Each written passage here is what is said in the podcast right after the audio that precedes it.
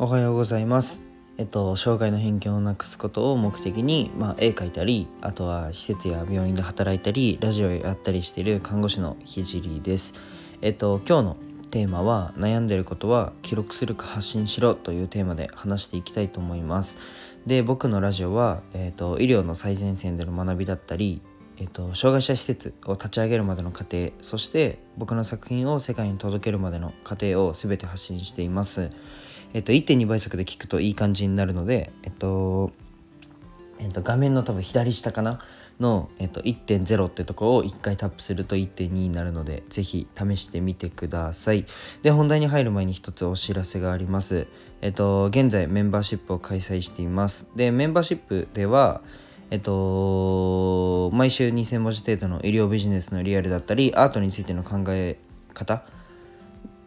が、えっと、限定配信されます。あとは、えっと、堅苦しいことだけじゃなくてメンバーさん同士で飲み会をやったりあとはエンジョイしたいだけの人もグループで楽しめる内容となってます。シンプルにあとは、えっと、シンプルに僕のことを応援したいな僕の活動を応援したいなって思ってくれる人もお待ちしてます。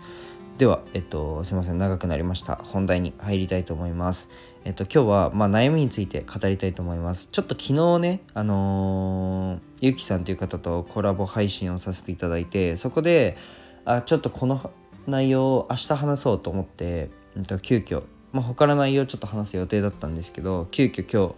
話すことを決めました。なので、えっと、ちょっとコラボの内容気になる方は、えっと、ゆうきさんのあのリンク貼っておくのでこのこのラジオのコメント欄にリンク貼っておくのでちょっと昨日のコラボ配信聞きたいなって人は飛んでください。でえっとうん本題に入っていきます。で皆さんは今、まあ、悩みとかって、うん、と抱えてますかね？えっと今なんかストレス社会ですし何かしら悩みがあったりすると思うんですけど、まあ、特に、えー、4月になって環境がガラリと変わる時期でうん自分の課題が増える時期だと思うのでやっぱり、えーと、悩みとか不安とかを抱えやすい時期でもあると思います。あとはうんと将来のなんか漠然とした不安だったり日々乗り越えないといけない壁なんかがうんまあ皆さんそれぞれそれぞれあると思います。で今日は、うん、そんな日々の悩みをみんなどうしてるかなっていうテーマで テーマです。えっと、タイトル通りなんですけど、まあ、その悩みを自分だけのものにしない方がいいなというふうに僕は思っています。悩みって面白くて例えば僕が抱えた悩みは必ず世界中のどこかで、まあ、同じ悩みを抱えたことがある人あとは抱えてる人、まあ、もしくはこれから抱える人がいると思います。なので不安だったりストレスだったりに押しつぶされそうな時は、まあ、それを共有した方がいいなっていうふうに僕は思っています。えっと、今は SNS で、うん、何でも発信できる時代で何でも共有できる時代になりました。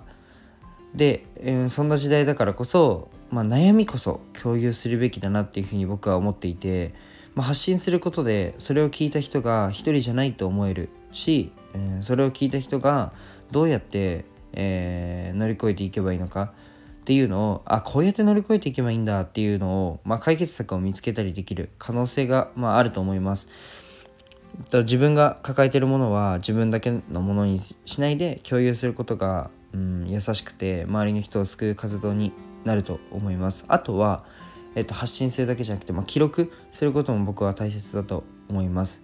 えっと、例えば自分だったら毎日ラジオで話してるし文字では、えっと、ノートっていうアプリ、